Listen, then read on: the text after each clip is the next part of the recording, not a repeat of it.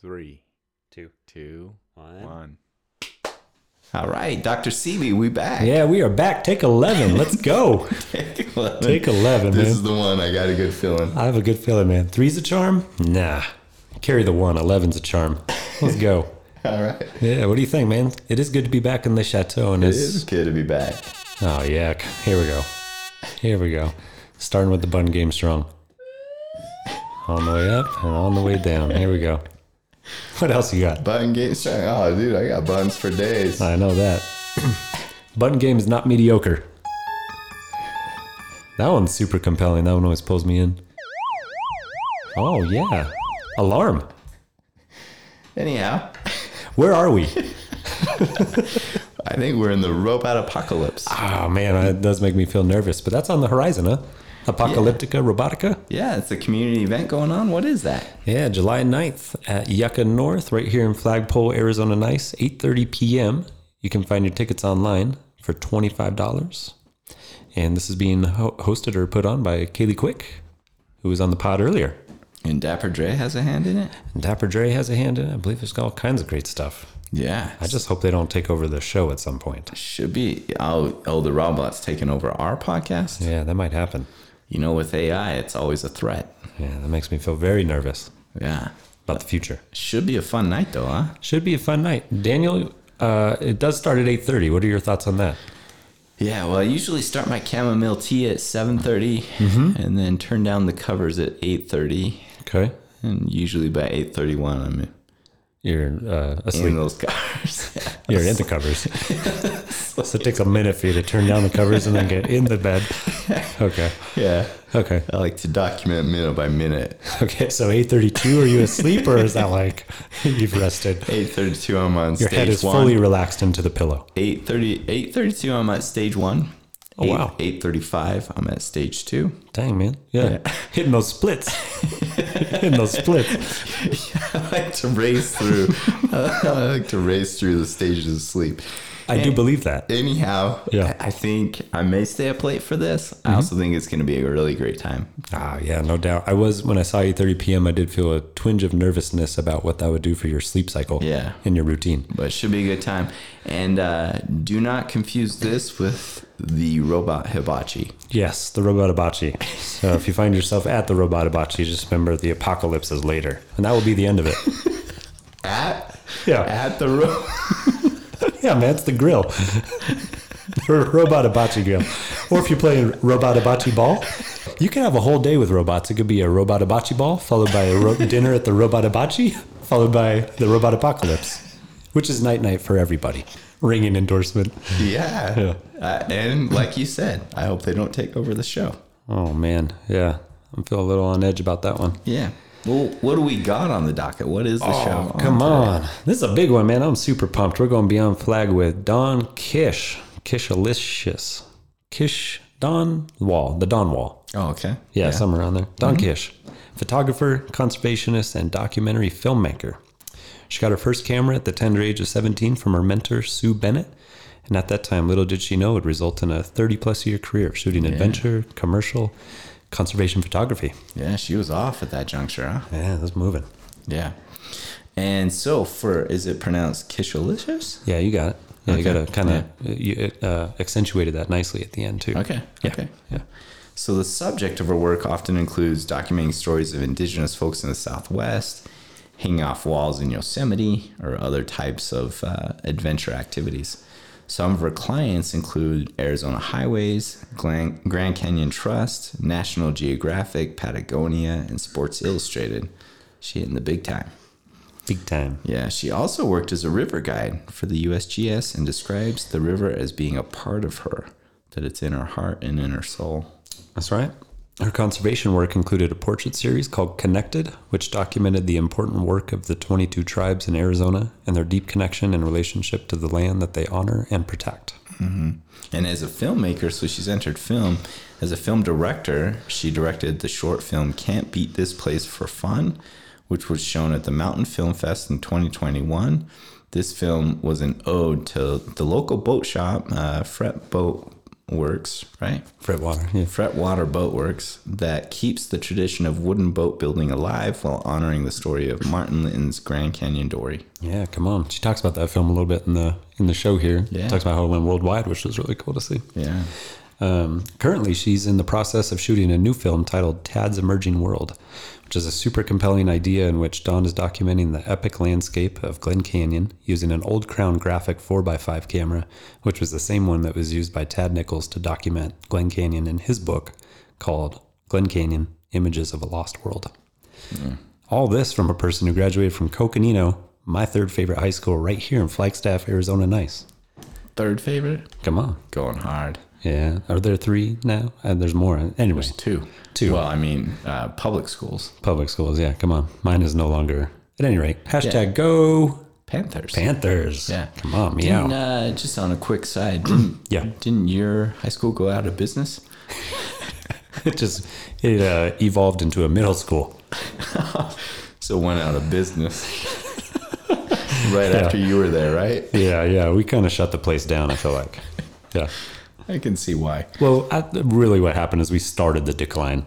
Yeah, the years after us really picked it up and ran with it. Yeah, so you set the foundation for the decline. Yeah, absolutely. Good for you. Yeah.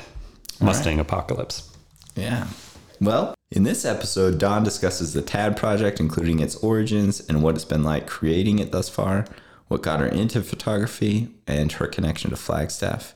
In between these topics, there are various places the discussion lands, which include learning about Dawn, jokes for days, and going ham sandwich on the button game strong. Man, ham sandwich on a hashtag button game a little too strong. Not possible. Not possible? Yeah, we'll have to leave that to the listeners. Yeah.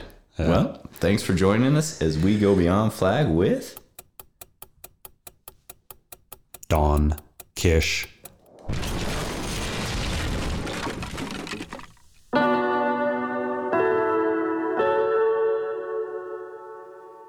Welcome to Beyond Flag, a Beyond the Pines production, created by, with, and for the people of Flagstaff, building connection in the town we love. We are your hosts, Dr. Daniel J. Phillips, and Cody Bayless, also known as Dr. Chinchilla Nice Nice. Thanks for tuning in as we go Beyond Flag, straight from the dunny of our observatory.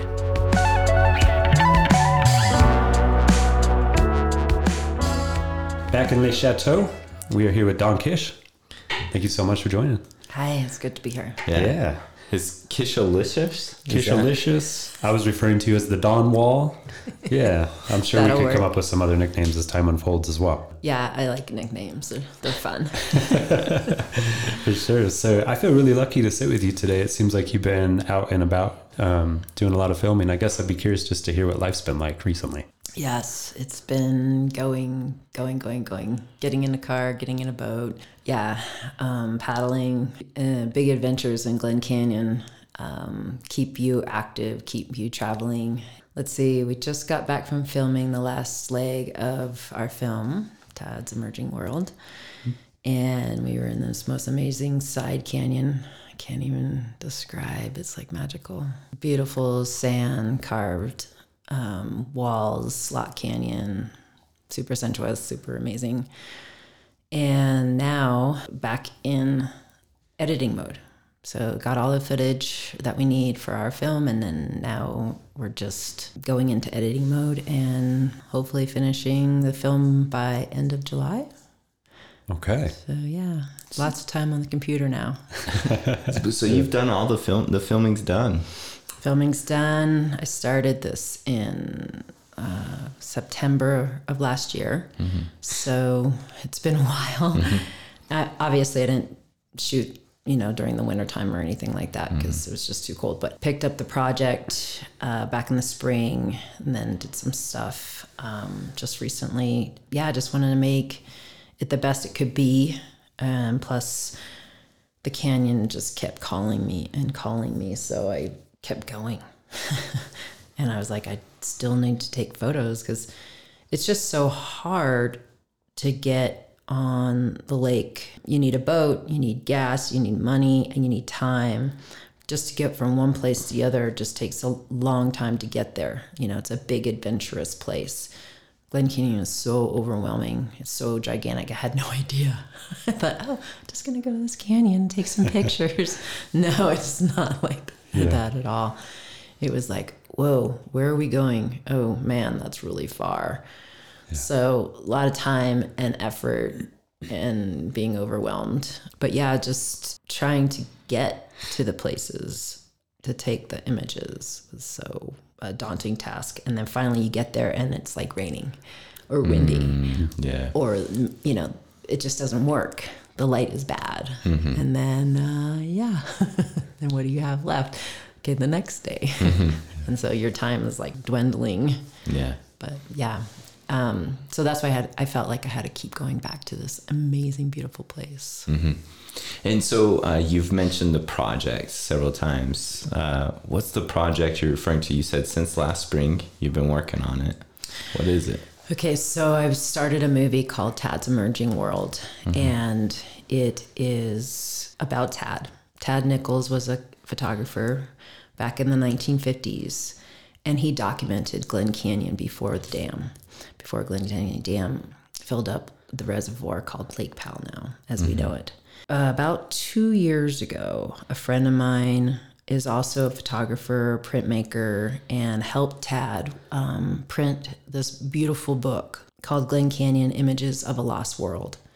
And that book, it was such an inspiration to what was. Glen Canyon was incredibly beautiful, and Tad's images were like Ansel Adams, like... And so as me as a photographer, I would just slip away into this other world and look at these images and just get lost, thinking that I would never see Glen Canyon ever in my lifetime. But recently, the lake levels finally dropped to its all-time historic low. Actually, the lowest was in April 22nd, 2022, where it was getting very close to stop producing electricity with the dam. So it was very close, and everybody kind of got freaked out, and then they asked Flaming Gorge to just release a bunch of water. So I'm making a film about going back and documenting this, and it just so happens that I have Tad's camera, and my friend Richard Jackson is letting me borrow this camera. Mm-hmm. So it was pretty cool. Yeah, the camera the actual camera that Tad used in the 60s. Yeah, all the way from 1950 to 1963, he documented Glen Canyon. Not only with this camera, he had a bunch of other cameras as well. But this one is the one that came into my hands about a couple of years ago. Oh, it looks like such an amazing project. I really wonder, you know, I was reading one of your interviews and you made this reference to, if you were to look on modern maps, some of the places where you're taking these images would be blue, like it would be water on the map, right? And I was wondering what it's like for you to even carry Tad's camera, to walk on that ground. What does it feel like? What does it smell like? Those kinds of things. It feels amazing. It's an old 4x5 camera.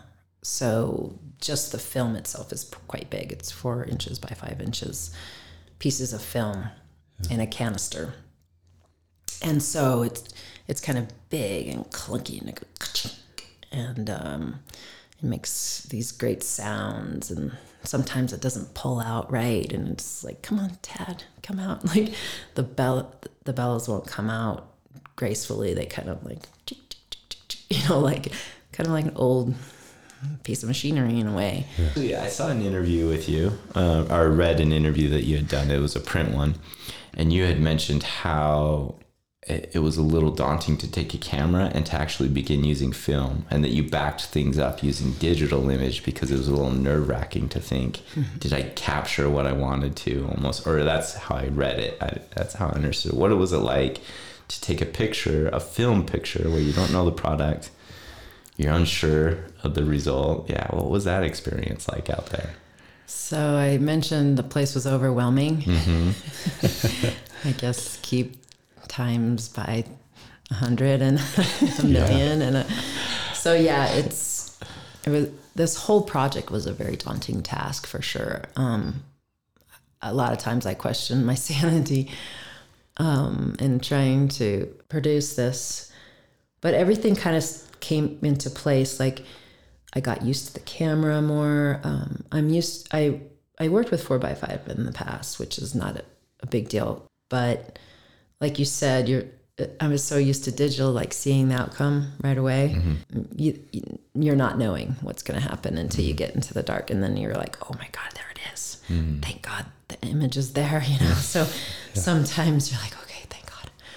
But just trying to get there, just trying to be there, and just trying to relax mm-hmm. with your environment. I had to convince myself to just like, okay, that's okay. Just breathe. Mm-hmm. So a lot of times I would just pull the trigger and then release it and just do like this breath, because I was trying to take in the beauty and not think about all the stuff that was kind of a little bit stressful. And I felt like I was meant to be there eventually, because if you want to go back to your question, I was like, I finally felt really comfortable with the camera and felt, like it was just kind of an extension of me, like my other cameras were. I kept calling it Tad, and like it was just more of a spirit, and less of a camera. So I was definitely trying to tap into what Tad was seeing or be inspired what I thought he would maybe take a picture of, or just be inspired by him in general, and then just be inspired by the beauty of nature too. Mm-hmm. Like watching the light, watching the reflections. Not every shot was a good one. So you have to be like really careful, like what you're going to take a photo of, because there's only like that one shot, right? So you're going to be like, okay, gotta like really think about what I'm going to do here. Mm-hmm. And maybe I wouldn't take it. Maybe I'd set up and go, oh, the light's gone. Damn it. Because it takes a little while to set it up. It takes, right. Got to put it on the tripod, got to like focus. I showed you how you got to put the cape on. You got to, it's like, you're not just like putting it up to your eye and click. So it just took a long time just to make one exposure, and sometimes it wouldn't be happening and sometimes it would. Yeah, I was thinking like, and have this imagery, you're kind of carrying all this stuff through, like I guess Glen Canyon, getting set up, and then maybe not even capturing the image that you're aiming for. It seems like that could be super frustrating. Yeah, well, sometimes like... Just cursing the sky. Yeah, sort of cursing, thing. And just, well, I'm pretty quiet on that level when I'm stressed. So I probably just went and made a cocktail or something. Absolutely. So I'm done. Yeah. It's like, I'm done. Ease the nerves. Yeah. I actually had that experience once hiking with a photographer. We drove to this somewhat distant location and then backpacked 10 miles, and we're going to stay the night with packs, and the pack with his gear is heavier, obviously. Oh, yeah. To make all that sacrifice, and then we showed up and the lighting was bad and it was super windy, like conditions never were good. So we were there for 2 days and he never got the conditions he had hoped for, right? And still you make that commitment. Yeah. It's intense. It is intense, and that happens a lot, especially with these are mostly landscape photographs. So I mean, I've done a few people within the landscape, but I was just mostly concentrating on landscapes. But the wind, oh my gosh. You don't want wind hitting your camera when you're at slow shutter speeds, and then the wind in Glen Canyon is so intense. I mean, that's why it's so beautiful, because of all these curved walls. It's like the wind's creating those curved walls, so you get it. But wind, rain, we had it all. Mud, stuck in the mud. Sand, dust, ruining your camera equipment. You name it. It's tough out there. Mm-hmm. It's tough to make landscape shots. And then it didn't work out the first trip. So 5 days turned into 4 days because of the wind. Second trip, God, we had such a incredible thunderstorm that broke my tent. Oh, wow. Yeah. It's like, good God. Yeah. I woke up the next morning with all rain, and I mean, I was such good crew that we had still kept it light and still kept going down river and still had a great time, but just had to figure out how to keep moving and not let it get to you. Yeah. Yeah. Yeah, I was thinking one cocktail, two cocktails. I mean, how many cocktails are there? Yeah. After the tent. After the tent collapses, yeah. What keeps you going when conditions are like that and things are just not how you would draw it up, I guess? I don't know, because I guess I'm just a weirdo. I just keep going. Supplying for punishment, like, sort of thing. All right, I'll just, like, what next? I'll take it, I guess. Yeah.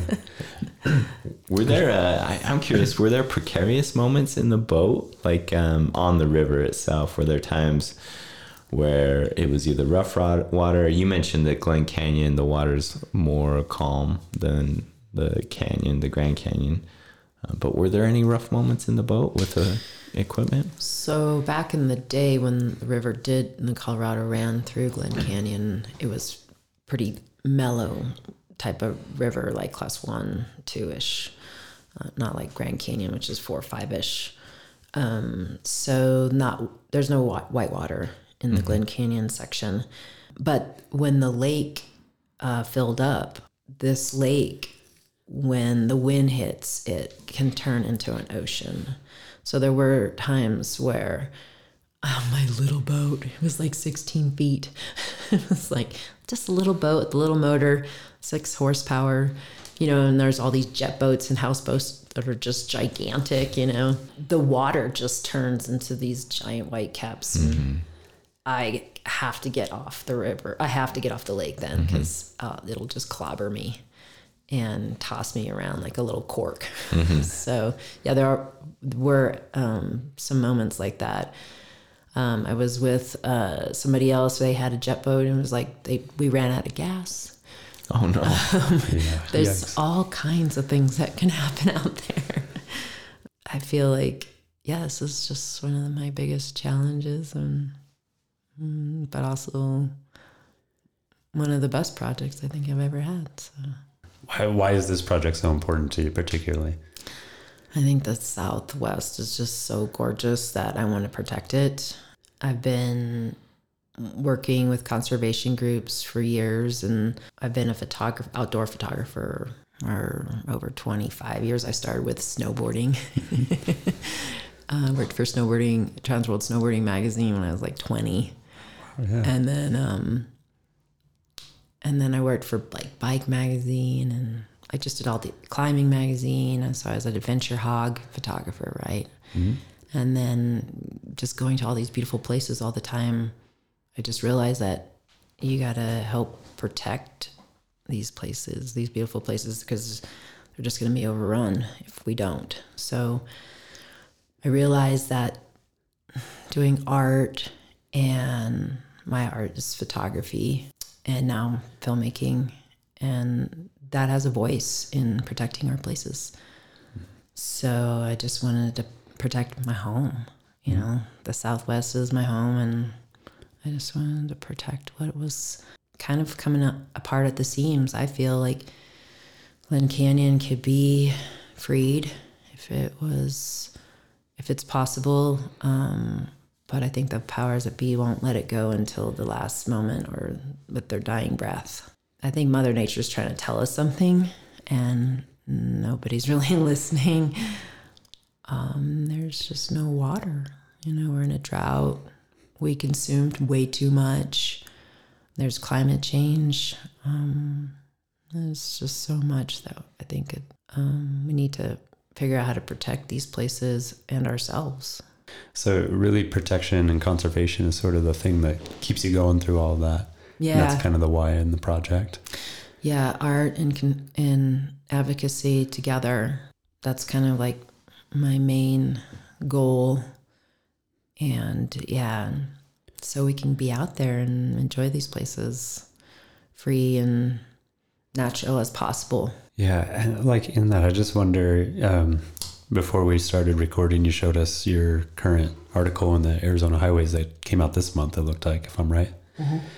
And one of your shots has the original Colorado River channel, which you were saying has been pretty much underwater for the last 60 years. And it's one of those things where I wonder, like, when you walk up to that and you see that for the first time, what is that like? Oh, man, I cried. Yeah? I just couldn't believe it. Yeah. I was so shocked that the river returned. Yeah. And that the lake was gone. I had thought I was going to Hype Marina to see a giant lake still. Mm-hmm. And I got there and I went to the height overlook and I would look down and I was like, oh my God, there it is. There's the river. And I just cried. I was like, yay, there's Glen Canyon. Yeah. I never thought I would see that ever in my lifetime. Mm-hmm. Yeah. Yeah, it is staggering. I guess it didn't register to me, right? Like the idea, and I wonder if most people would think this or not, that actually underneath that lake is the original river channel. Yeah. And it's just been buried. Yeah. Yeah. Which is kind of I guess for me, just kind of naturally understand that as a big reservoir, a big lake. Exactly. And I love looking at the maps because you can actually see the old river channel. So some of the photos are pretty close to not necessarily the Colorado River channel, but there's a lot of side canyons I would explore. And I'm right there, right in their little creek bed or something like that. And you mentioned something about, like I'd be taking photos underwater. It's true. Like if you look at the current maps today, in the blue area, which is the lake, yeah. Looks like I need some scuba diving, equipment to take these photographs. Right. They're on land. I'm on land. Mm-hmm. All are taken on land, and which just goes to show how low the lake levels are. It's still a lake. Don't get me wrong. Yeah. But it is, Glen Canyon is emerging in some form or fashion, more so than I thought. I thought I was going to see this big giant lake still. And There's these little tidbits that are coming out, and all the archaeology sites are pretty high and dry. So that's good. They're all protected. I think there's some I haven't seen, but they're too close to the river, and still haven't gotten down to some parts of the river channel that I'd love to see some cultural sites, but they're still covered up. Yeah, you mentioned it's still a huge lake, but part of it is emerging. I almost wonder if, if you had it your way, what would happen for Glen Canyon as time unfolds, as time goes on? I have an idea. For the dam, if it's impossible to bring it down, then maybe there could be some sort of like river's runners, tunnel that can go down in, and they can like get into through the tunnel, and keep going, and then turn the south side of the dam into solar panels. So they can still create electricity. And then on the other side, just a giant climbing wall would be pretty cool. And then, so you could have the best of all the worlds. It's like Don's playground right there. Yeah. Yeah. But if I did have my choice, I'd be like, I'll get rid of all the dams everywhere. Everywhere. Yeah.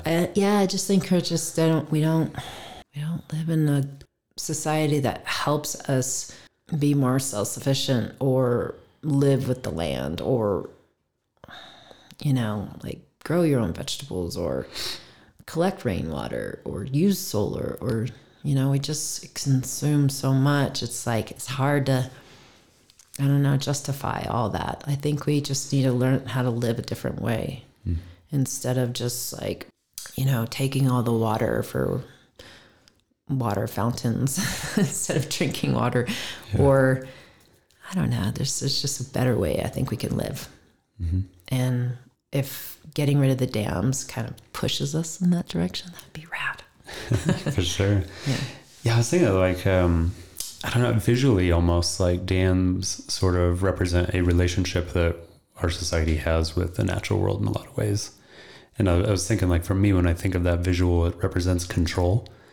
as opposed to like this partnership or this learning to live with the land or exactly. Yeah. Understanding that we have this inherent relationship to it. Mm-hmm. Yeah. There's gotta be a better way. And I think slowly people are realizing that, you know, and people are learning more about sustainability, but it's not the first thing, you know, they're just so used to turning on their faucet, flushing their toilet, turning on the lights, you know, like, is there another way to do this? Another way to think about it. Yeah. And it's just education. Yeah. Yeah. Eventually I think, you know. Do you see your work as being educational in that way? I hope so. Yeah. That's the point. Yeah. Is to definitely bring more awareness, not just make pretty pictures, but bring more awareness to these areas that need our help, right? Like these natural places or endangered species. I've worked with the California Condor, Peregrine Fund for quite a while. I've worked with Audubon, did some work with the Grand Canyon Trust. I've been, trying to, transfer this fun hog world into more of conservation-minded world. So whatever I do, hopefully my story is told through education and or inspiration. How have you been transformed by your own work? Like having these experiences of doing photography and making films and that sort of thing? Yeah, I'm definitely inspired by other people. I'm hoping that I do the same back, you know, like take in the knowledge I receive and then push it out through the creative. I hope that's like a cycle that I'm part of.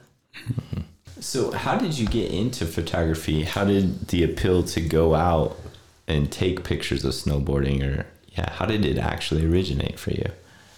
So this adventure world, I was a photographer, or I was a snowboarder. An adventurer. I was a mountain biker. I was a climber. Well, I am all those things.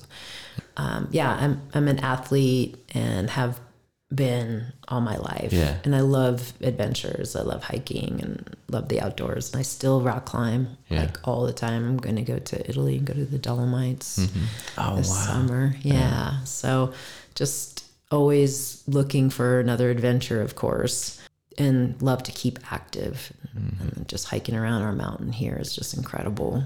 I just kind of photograph what is my life in a way. And that this film is so much like this. But the last couple of films are about my boyfriends. So now I'm making one about me. There you go. Yeah. I was like, I gotta change the tune here. So I guess I've been just documenting my life pretty much in a weird way.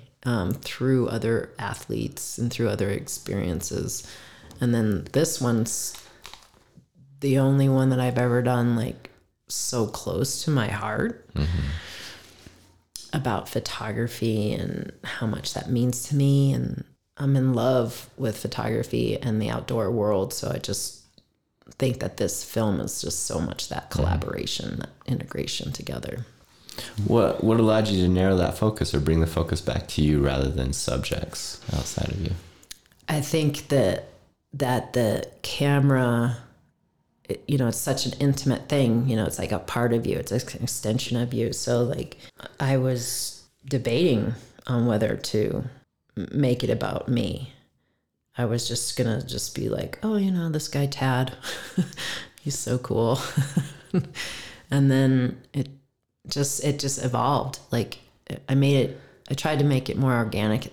I didn't want like a talking head, like, and this is what we did today. And I was like, no, I can't do a film like that.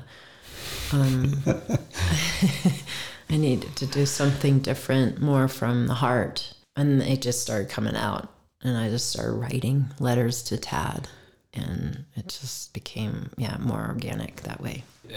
In your trailer, it comes across that way.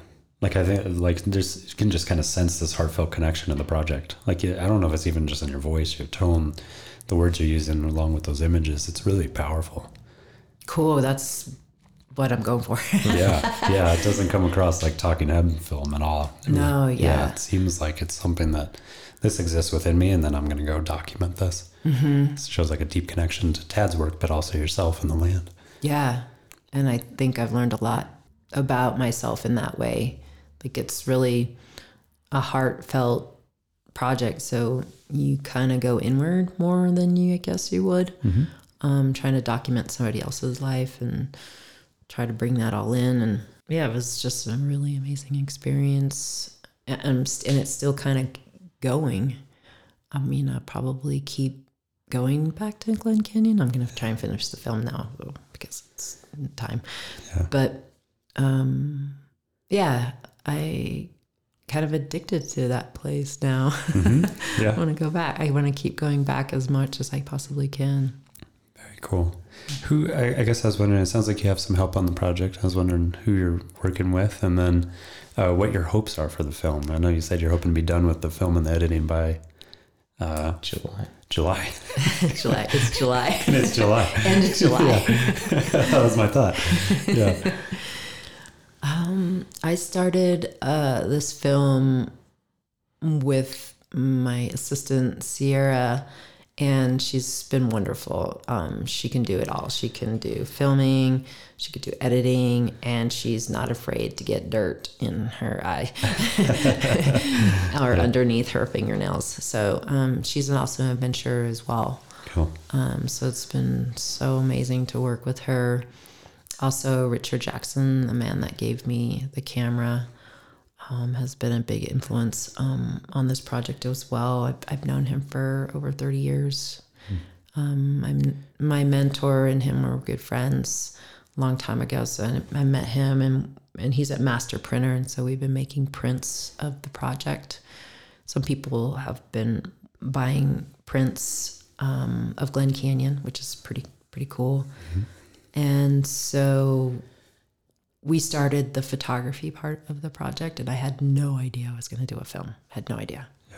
I was just like, let's just try it. What was I thinking? Anyway, so we did it, and Sierra came on board and was like, yeah, I can film this. I'm like, okay, cool.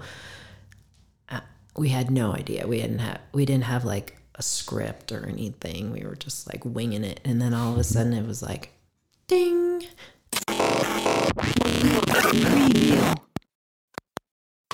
Preview. Well, hello, human listeners.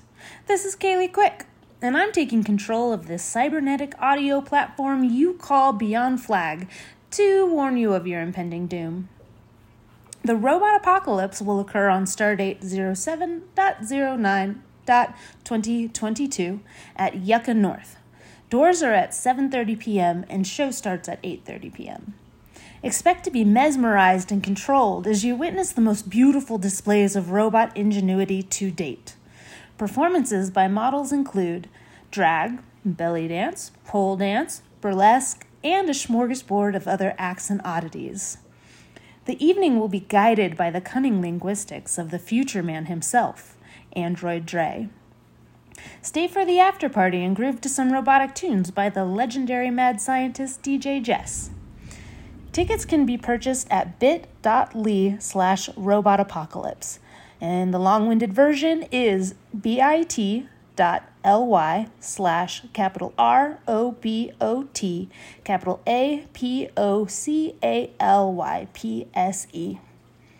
This show is presented by Monster Universe and Culture Shock. Be there or be infinitely square, humans. The end.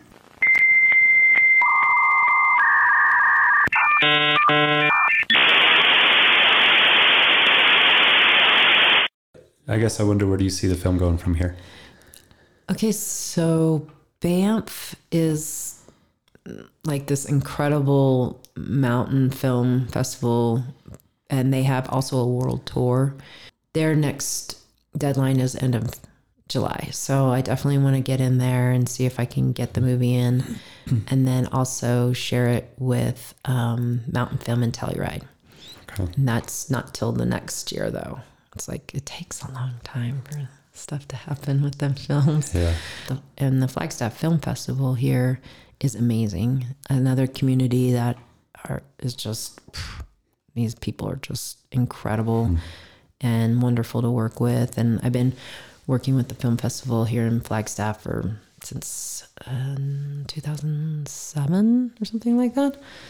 So I've been helping with that organization and just being, part of that it feels like family in a way. It will air there as well. Okay. Yeah. So hopefully those three for sure. But I have a whole list of people I want to send it to. There's like Wild and Scenic Rivers in California. Mm-hmm. Another one out called New York Wild. They were asking me when my movie was going to be done. So people are asking about it, and just got to cross your fingers, cross your toes and your eyes and your legs. And it's a process. But hopefully it all will pan out. One of your other films, Can't Beat This for Fun, has this creative element to it that's not like we're going to just do this formulaic documentary. It's like, have fun with it while doing it. Is that how you are with all your projects? Or? I hope so. Yeah. Because this particular project, the Tad project, is pretty serious in a way because just of the whole political and conservation message. But definitely the film will not be like that. It's not going to end like, oh, that was a Debbie Downer. Oh, my God. Mm-hmm. I don't really want to... Yeah, I don't want to live anymore. A lot of conservation movies are like that. And this one, Can't Beat This Place for Fun, was definitely not like that, but it had a conservation message about where these boats came from and why they're named a certain place. Mm-hmm. It's because they were dammed rivers. Yeah. They at first started like that, and then now they kind of transformed into just like places that were... compromised by man of some sort. So it could be an endangered species. Areas that are damaged of some sort. Yeah. Not everybody took that, and not every boat owner took that and ran with it. But I just actually made my own dory, and I called it the Jaguar. Rare. Do you have a rare?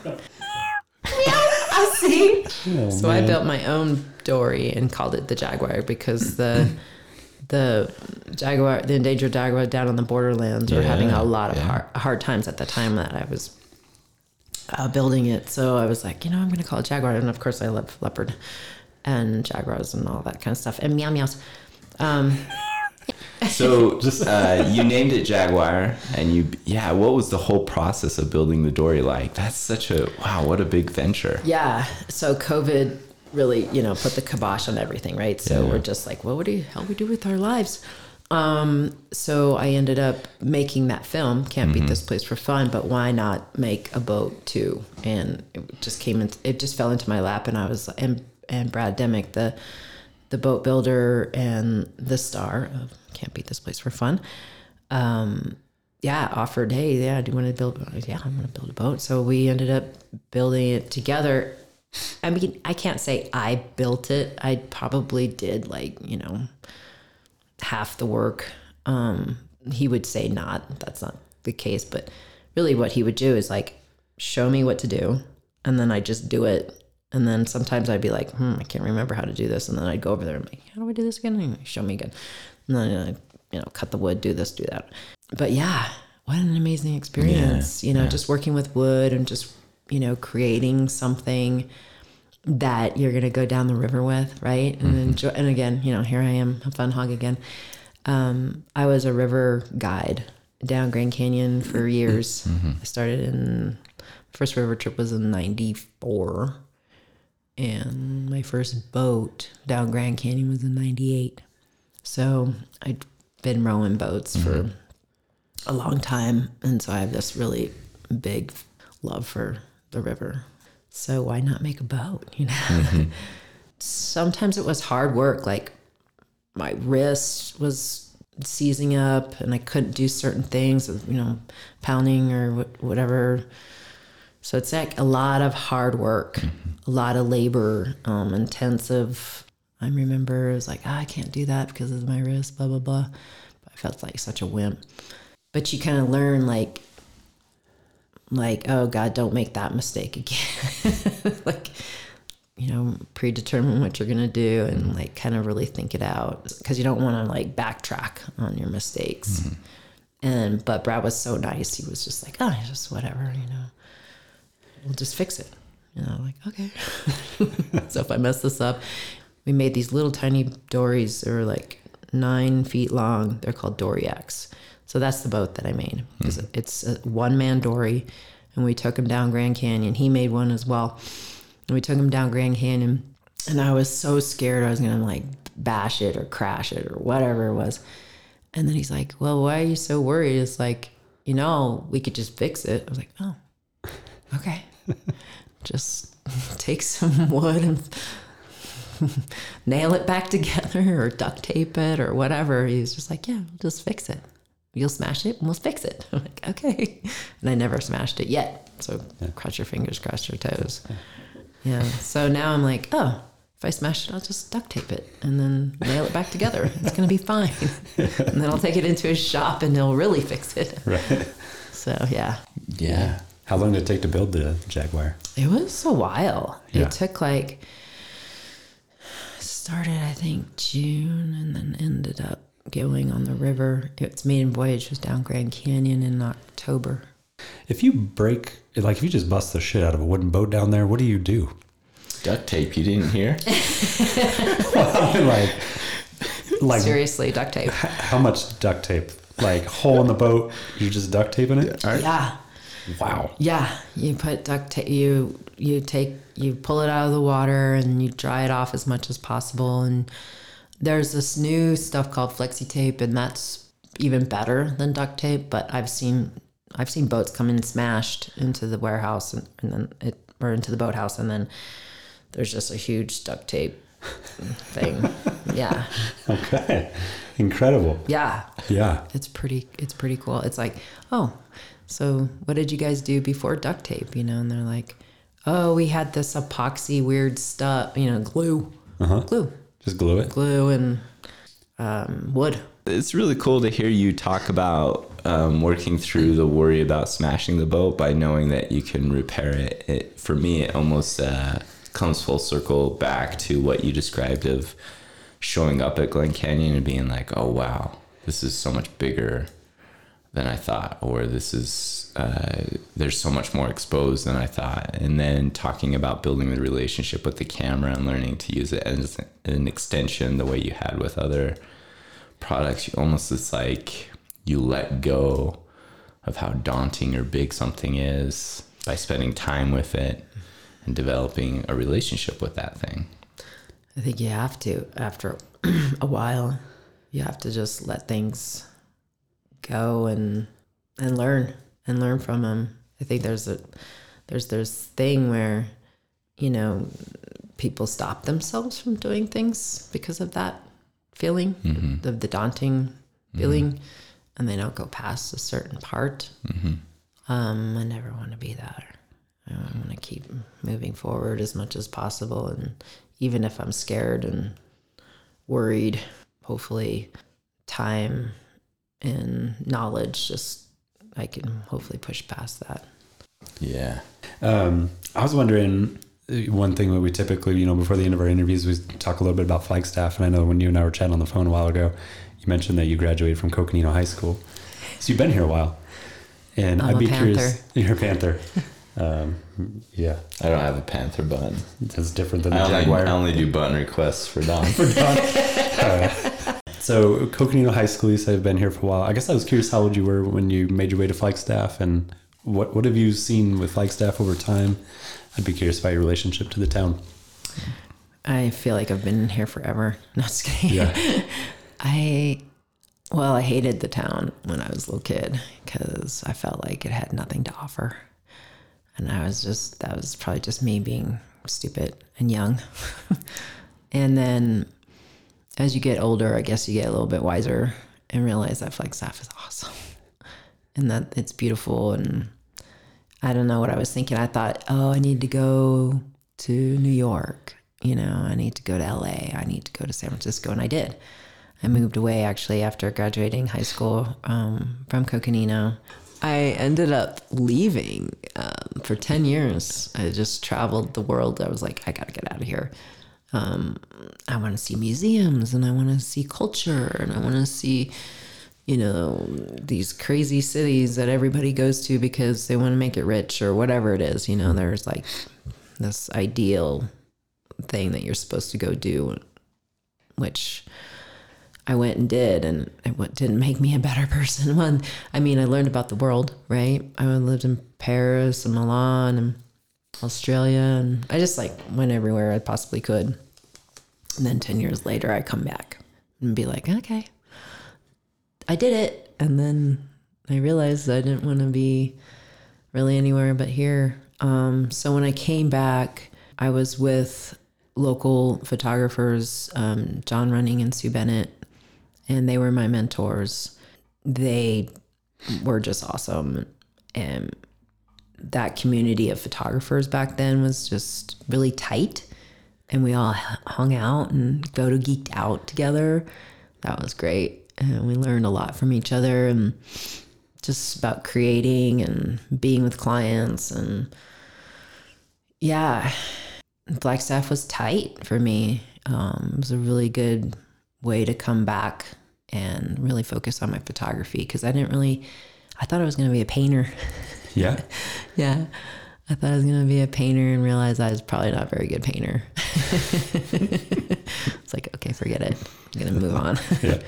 And then realized that taking photographs, I love taking photographs, and everybody was responding to them really, really well. And I was like, wow, nobody really responds to my paintings, but they respond to my photography. Yeah. So maybe I should do this instead. I don't think you get this type of community in other places. Maybe you do, but I haven't experienced it in other places that I do here. The community here is so, feels like kind of like family in a way. Like I know that I can just kind of reach out to whoever and just be like, hey, I need help on this. And somebody will be there, you know? Whether it's my own family or close friends or even not close friends, I think we all have each other's backs here in some weird way or another. I mean, just even like you guys wanting to, I don't know if you want to talk this, but, you know, help with promoting this film, which is awesome. And thank you so much. Oh my God. That's just like my little heart pitter pat. And then someone like Jason from Canyon Coolers is interested in the project too. He thinks it's awesome. So there's that connection for this film, which is phenomenal, right? And then another person came up to me and she's like, okay, I want to help you with your film, and we have this foundation and we're going to help you with it. I'm like, oh really? Like, how does this all work? Yeah. Like, so this community is so tight in that way. And I don't know, just right now, it feels really warm and fuzzy inside. Yeah, yeah, yeah. Well, we feel lucky to support you in this project. This project's inspiring to us. How could others offer support to the project if they wanted to? I started a GoFundMe not too long ago, so you can just hop on that. I think you can just type in my name, GoFundMe, Dawn Kish, DawnKish. Or Tad's Emerging World, GoFundMe. I think either one will pop up. Mm-hmm. Yeah, we'll include a link to it as well in the description. So yeah. And then the Arizona Highways did a small story about this project, and also NAU Archive at the Klein Library. I'll be having a show there in September. And then there's also Glen Canyon Institute up in Utah. They want to do an exhibit as well. So it'll travel. The exhibit will travel around and show people. That was my curiosity was, you know, if you were to describe your relationship with the town, or what is the thing that you feel most connected to? The thing I hear you saying is the people. Yeah, people definitely. And why we're here. Well, it's like I feel like why we're here is definitely the mountain. Mm. The mountain really connects us all and the natural world, because we're not in this big city of concrete, even though that it feels bigger and bigger of concrete each day here. But it's still this small town. It's still like a beautiful community. And yeah, I just feel really lucky and honored to be part of it. Super cool. I feel super lucky to sit with you today. I feel really excited to see how things unfold for you in the film. Mm-hmm. It looks like such an important project. Yeah. Yeah. Very, very heartfelt. And yeah, I'm honored to have gotten the camera and all the community coming out and supporting this film. Just like, I'm about to cry right now. Mm-hmm. Well, we're pumped for you, and we wish you all the best. Yeah. Thanks. Yeah, thanks so much for spending the time to come. Yeah, thanks for having me, and thanks for your support. I really appreciate you guys. Yeah, thank you. Ah, so Dawn's left the building? She gone. Man, how much fun was that? That's good.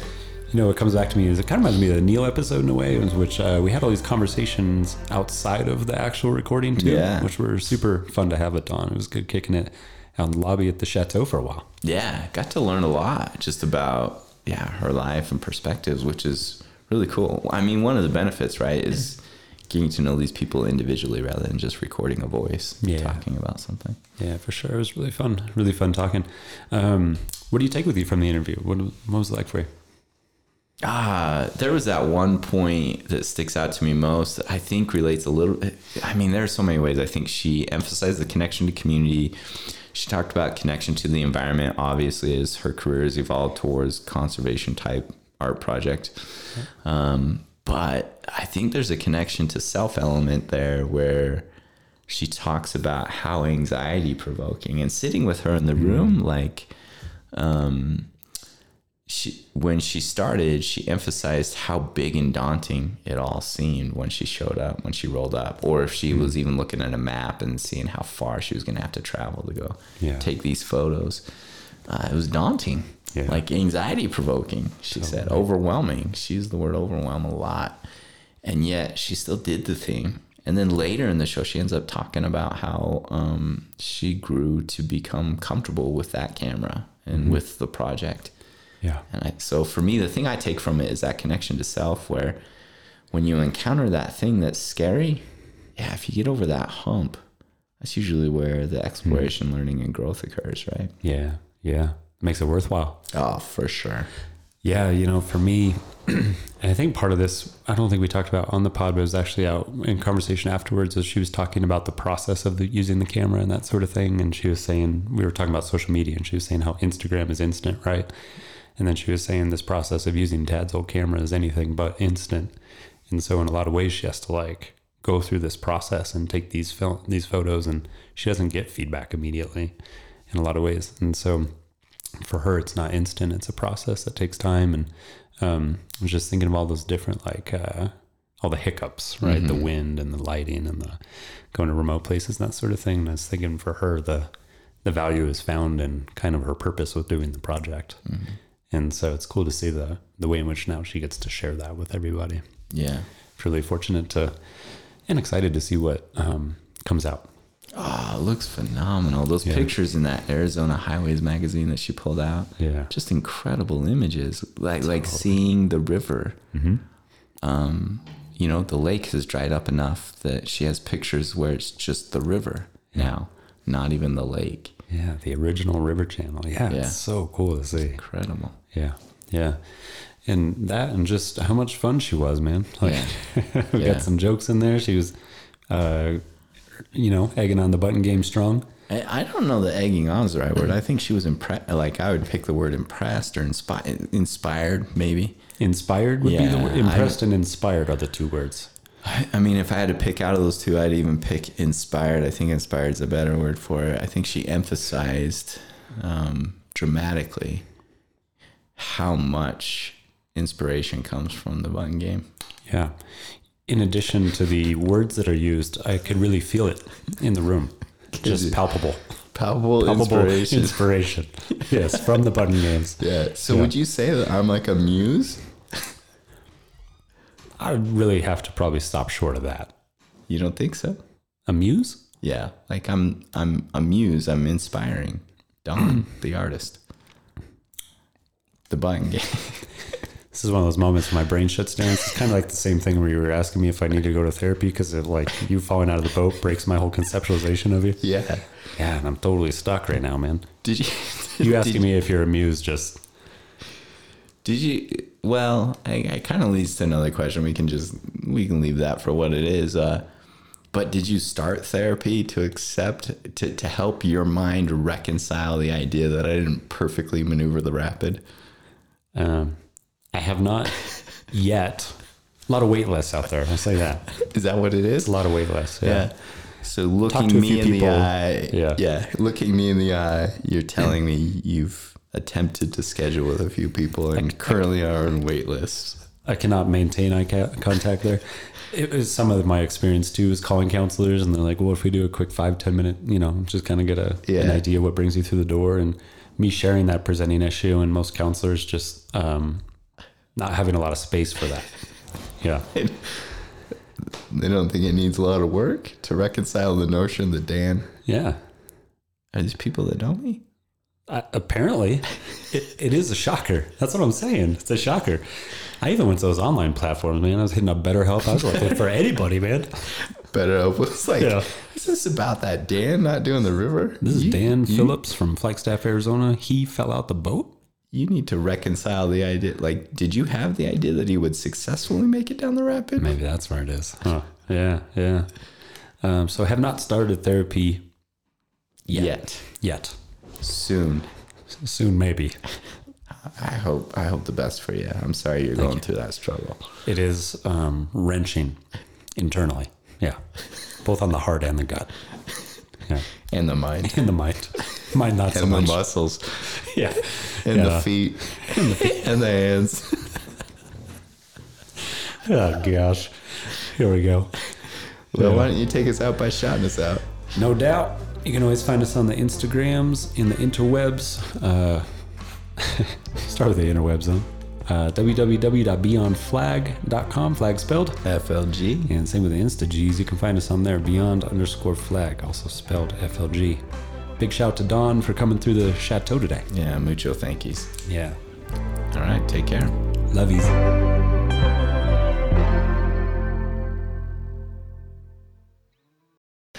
Why do we do this? Why do we do this? This right here. We're doing it again.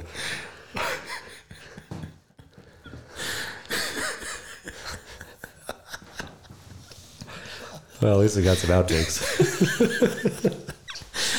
Your face. Every time I open my eyes and see your face. It makes you laugh. Angry or laughter? Those are your two responses to my face. Oh man, you're just so over the buttons today. Oh man.